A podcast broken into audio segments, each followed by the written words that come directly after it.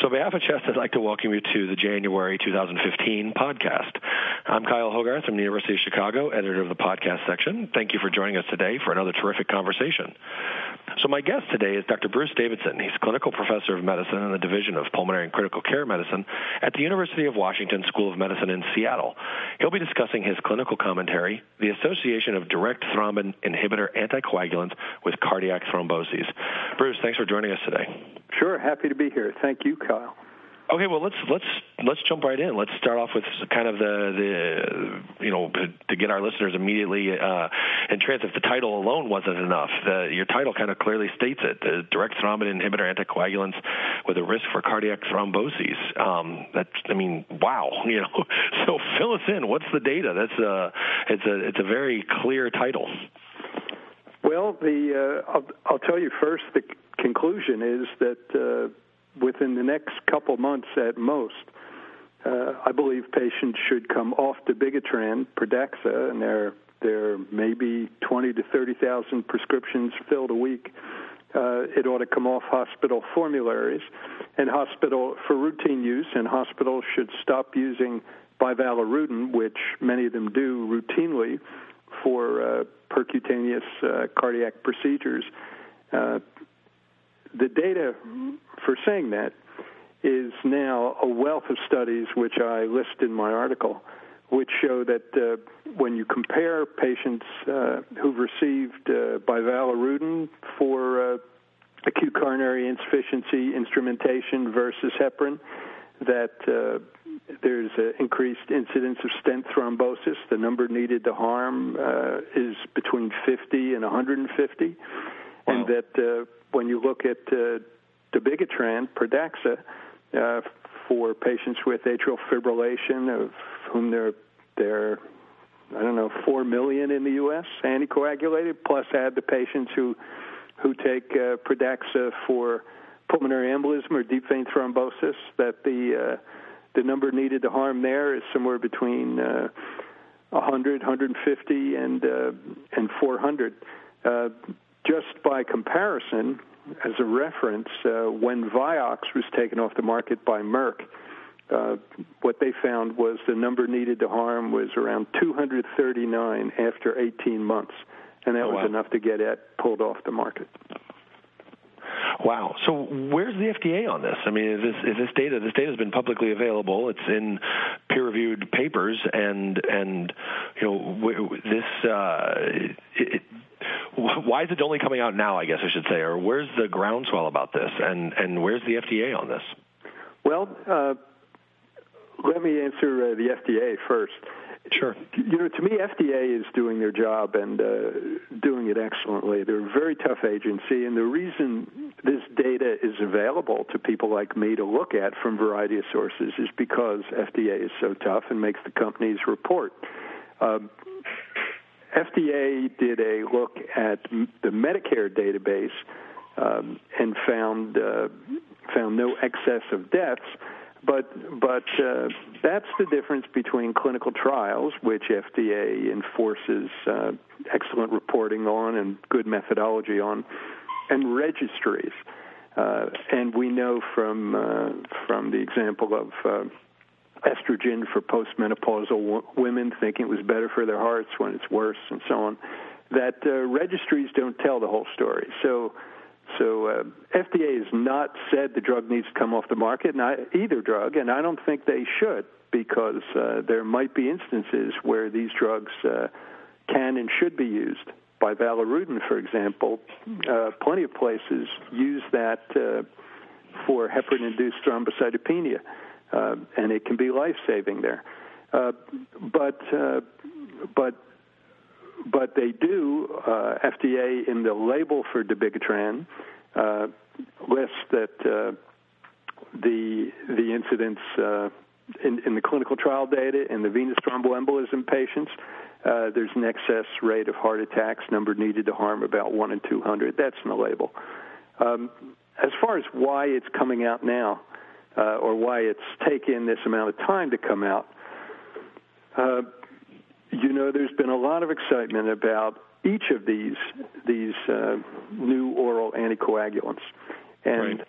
and uh, there are a whole lot of doctors uh, involved in the clinical trials of them, uh, and uh, there's a lot of hoopla and excitement about them. Uh, whittling or, or, or working through the data to prove, as as Boehringer Ingelheim's own scientists did, that uh, there's an increased risk of heart attack with dabigatran uh, compared to warfarin. Um, you know, takes time, and uh, yeah. And and uh, it's come out now. And fi- and the other aspect of it is that uh, we have fine alternatives now. The anti-10A inhibitors, of which there are two marketed, that cost the same uh, and spare brain bleeding the same way dabigatran does. Uh, they don't have this heart attack risk. So so things take time in medicine. True. Okay, so then is it an issue? I mean, do you think we're going to see, uh, or would you predict, or would you ask for, I guess, maybe that's the other way to say it, um, some kind of a labeling change? Or is this just more of a you know, these, these drugs have some purpose, but I think maybe your concern, given the data and the number needed to harm, is the degree at which they're being used when there's apparently alternatives that have a different, obviously, spectrum from a number needed to harm. Or, or should there be a should there be a warning label? Should there be a, uh, you know, similar to what's already um, uh, been put out there? Well, um, you know, I'm not expert enough to insist upon a warning label or, or what a warning should look like, uh, because that really depends on uh, on standards they've used in the cases of other drugs. You know, but but I think you should drop way down. Look, there are plenty of drugs that uh, that once we've learned they carry more danger, uh, we just don't use. Uh, and right. uh, for uh, imipenem, you know, is associated with seizures. So uh, we use meropenem now uh, in the ICU, and and there are plenty of drugs like that. And I think dabigatran should uh, should simply fall away unless there's some very special reason uh, reason to use it. Uh, as far as bivalirudin, it it should not be part of. Uh, it's used. Uh, oh, I don't know, maybe somewhere between 30 and 50 percent of centers doing uh, coronary angioplasty these days uh, and stent insertion, and I think that should go away to uh, to a much much smaller number. How how new is this data? I mean, do you think there's just simply an issue right now that the this this risk that you've described just hasn't been disseminated enough yet? So that you know, it sort of sounds like what you're advocating. You know, uh, in a way, if if people were aware of this, and these centers that are using a lot of these agents would obviously potentially examine that, make make a shift in their use, their formulary, you know, et cetera. Is it just an an information dissemination issue? I, I think that's a very important part of it. Uh, it is relatively new. For example, three senior scientists at Boehringer Ingelheim, the company that uh, makes dabigatran, that sponsored all its studies, uh, published a, a, a patient-specific meta-analysis in 2013 in a relatively obscure journal, but I reference it, and you can find it online, at which they concluded that uh, the likelihood, there's a 40% increased likelihood uh, odds ratio, hazard ratio 1.4 of having a heart attack if you're taking dabigatran versus if you're taking warfarin. Uh, now, uh, so why why hasn't that gotten out there? Where well, a couple of reasons. One, there are so many doctors, so many journals carrying uh, Pradaxa, dabigatran, plain televisions carrying it, that uh, that the other message of its danger is not is not uh, propagated. And secondly, gotcha. all of these drugs, all of the new drugs, decrease the amount of bleeding, bleeding in the brain, and that's right. a benefit. Uh, the and, and we can get to that in a moment if you like, because it's a very interesting mechanism. That's something we've we've learned. Uh, we've learned, I think, clinically important. Uh, facts in two ways uh, about medical devices. You don't want to use any of these single agent inhibitors. And we've learned now that if you can get away without using warfarin and use an anti 10A agent, you'll have less brain bleeding, and we've learned why.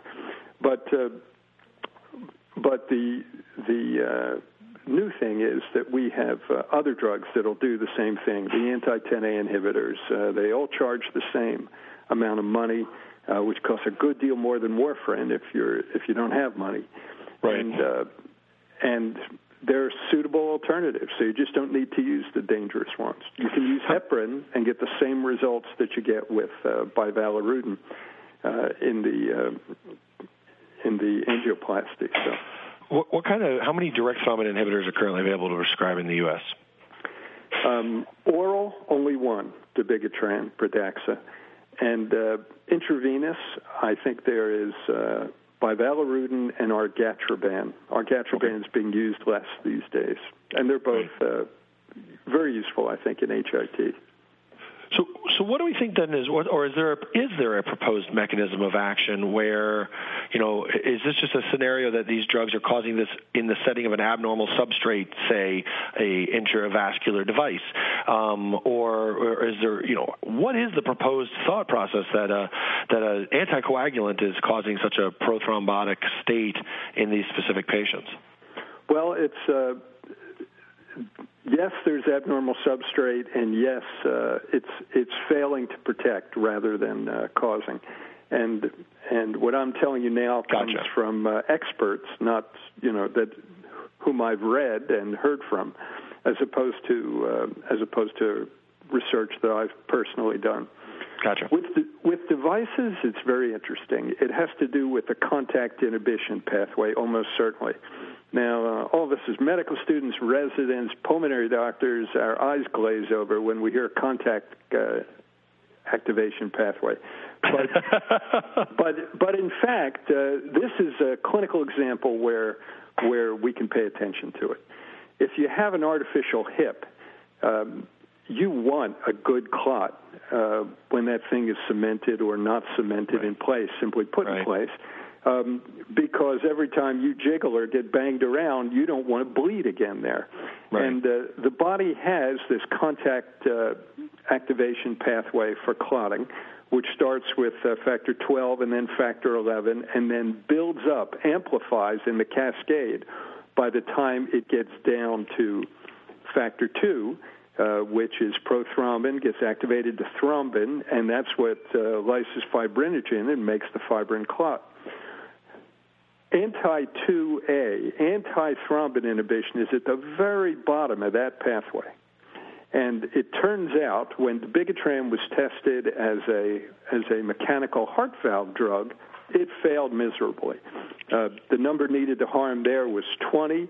There were clots on the valves. There were strokes from that, and they made sure to give so much dabigatran that they had excess pericardial bleeding in their newly operated mechanical valve patients.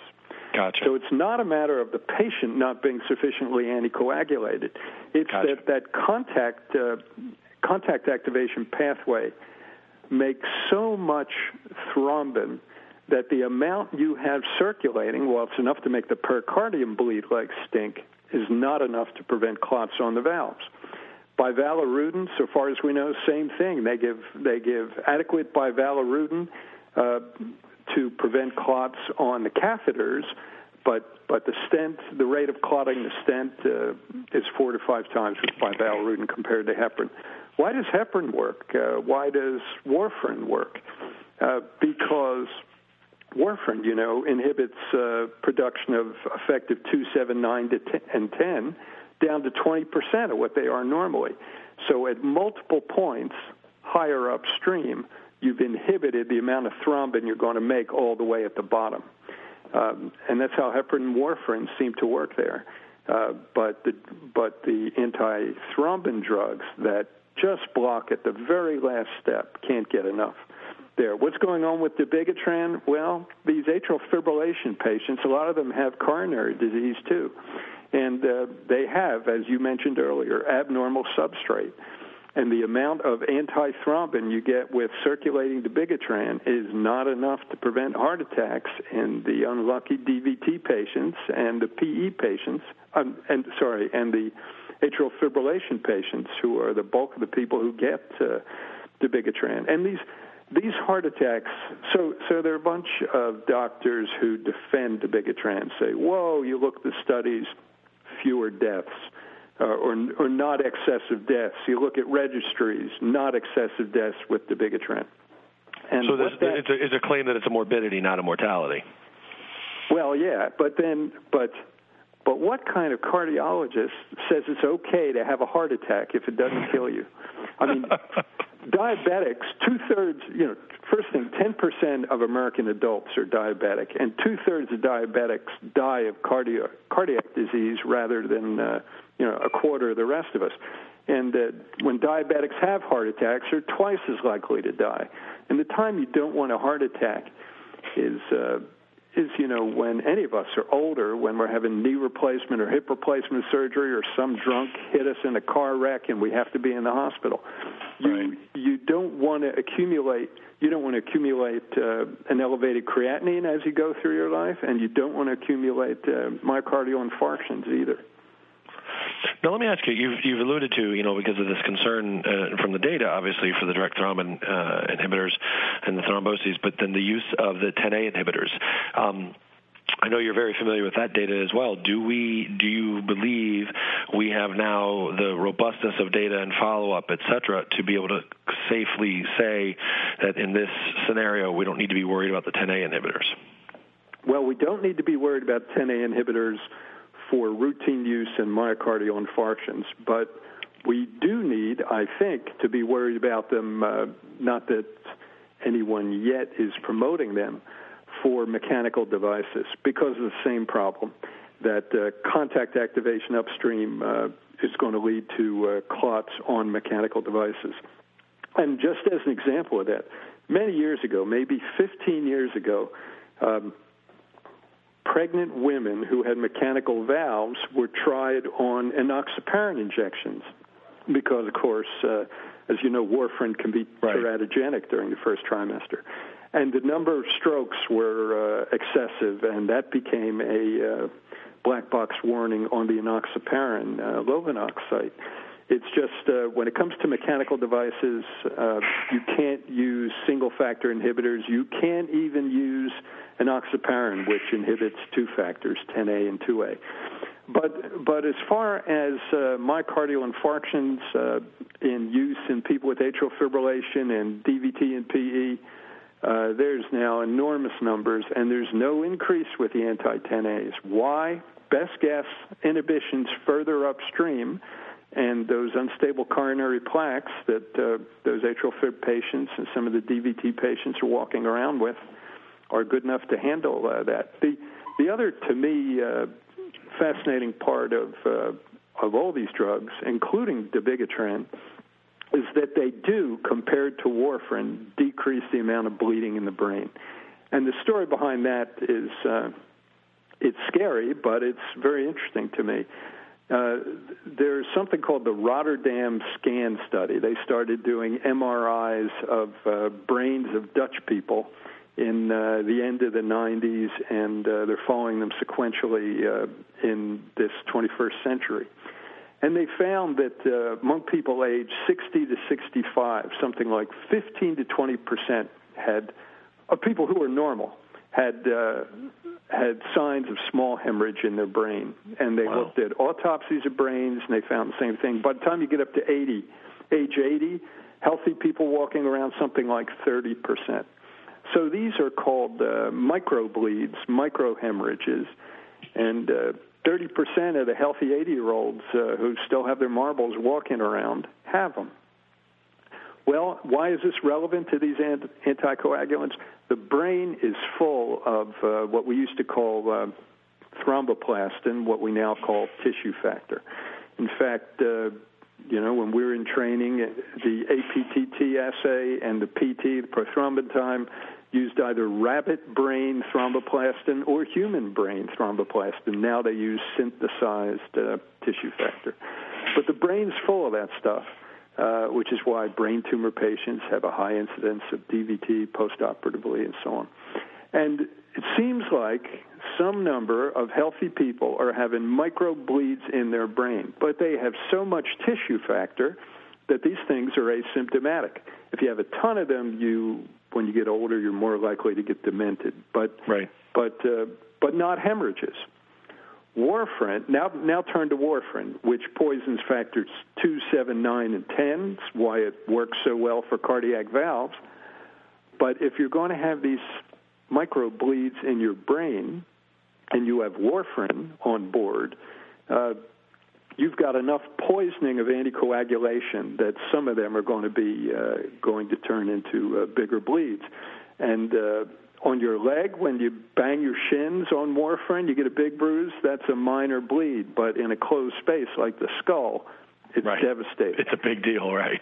in, in, contrast, you take these single agent inhibitors, the anti 10As and dabigatran, um, and and uh, for the same reason dabigatran doesn't work in the heart, or and anti-10As probably won't work on mechanical valves, and enoxaparin won't work well enough on mechanical valves. In the brain, you've got so much tissue factor, you've got a single factor inhibitor, and it simply overwhelms the inhibitor, and you get hemostasis. Gotcha. So uh, these Dutch and the rest of us can uh, can wander around with these microbleeds. So so I think they're very. I mean, the in the ideal world, uh, insurance companies, Medicare, and so on would make anti-10A inhibitors as cheap as warfarin, um, and we'd have good ways to monitor them, which we don't have yet, and we'd wholesale shift over. Uh, in the meantime, I think. Uh, uh, since we can't afford that, uh, for the people who can't afford it, uh, there should be very tight control of warfarin um, to limit brain bleeds, and uh, and people should go off dabigatran. So let me ask you then. So what is what's going on at your medical center, or what's happening in your direct practice? Um, are there scenarios where you are still using the direct thrombin inhibitors? Um, so uh, it, it's interesting. So I haven't used dabigatran uh, for some time since one of the Boehringer Ingelheim scientists told me about their uh, results that he published in the uh, in, in that article I reference about the patient-specific meta-analysis showing the increased bleeds. Uh, and when I sent this paper that got published in Chest to a bunch of different general medical journals, I had reviews from I'm sure cardiologists who said I've stopped using this, uh, you know, for this reason. You know, I prefer the other drugs. Uh, okay. In in uh, my center, um, rivaroxaban gets uh, more use because it's once a day. I think the prices are all the same. Although some of the doctors use uh, use still uh, dabigatran. Bivalirudin uh, it depends on the hospital. Uh, some of our places use bivalirudin for angioplasty, and others use uh, heparin. I, I don't think the bivalirudin date is the very most recent date. It was in New England Journal in early part of 2014, I think, the last study. Um, and then there was another study in Lancet, uh, June of 2014. So three studies now. But uh, but as one cardio- interventional cardiologist told me, when you come through training and you use bivalirudin all the time, uh, you know how to use it. Uh, the last thing you want to do during a a complicated uh, uh, angioplasty on an acutely uh, infarcting or ischemic patient is shift to a different anticoagulant. But that's what all of us have to learn how to do is modify our procedures as more information comes along. Right. Just to clarify it too, the paper that I think you're referring to uh, that was published by the scientists, is that the Clemens paper in vascular health risk management? Yes, that's the Boehringer Ingelheim paper. Yep. So that's re- reference eight for those that are then going to uh, read this article and, and, to complement the podcast. Um, all right, Bruce. So we've been talking for a little bit. What what haven't we touched on? What what uh, have I missed that I need to be asking you about? Well, I guess um, I guess how does change happen? You know, uh, yeah. People people used to say that uh, the way there's some famous quote from somebody who said uh, the way medicine changes actually with new information is not that uh, doctors pick up the information and start using it, but rather that the older doctors die and get replaced by new doctors who learn the new stuff. now, but but you know that wasn't true for aspirin, and it's not true for statins either, is it? So no. So I think um, I think it's going to be difficult. I think if we let if cardiologists do this as they're accustomed to doing things by attrition um, dabigatran will eventually fade away because it's twice a day, and there's all this issue with bleeding, and their their atrial fibrillation study was tainted. But but you know that's a lot of unnecessary heart attacks in the meantime. So right. So I think uh, people ought to carry this information and say, look. Um, let's not quibble what registries show when the regi- when the dabigatran patients in the registry had more money, were healthier to begin with, and couldn't have renal insufficiency or they couldn't take the drug and so on.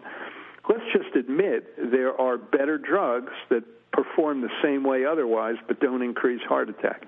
But I, but I think uh, you know pulmonary doctors on P and T committees should be out there. People who read chest should be out there uh, pushing the hospitals to make these changes. That's uh, you know, getting it's like ARDS. Getting people better is a matter of uh, you know increasing survival is incremental stuff. It's not right. huge breakthroughs. It's a game of inches. yeah. Well, Bruce, this is uh, you know, it's been a pleasure talking to you. I mean, I very much enjoyed reading your your uh, clinical commentary, and and for the listeners who uh, have not yet read, uh, read it, I uh, or not have read it yet, please uh, definitely go read this article and and see the data and check the references. You'll you'll see it's a very comprehensive clinical commentary that I think today's podcast added to dramatically. So, Bruce, I want to thank you again for your time.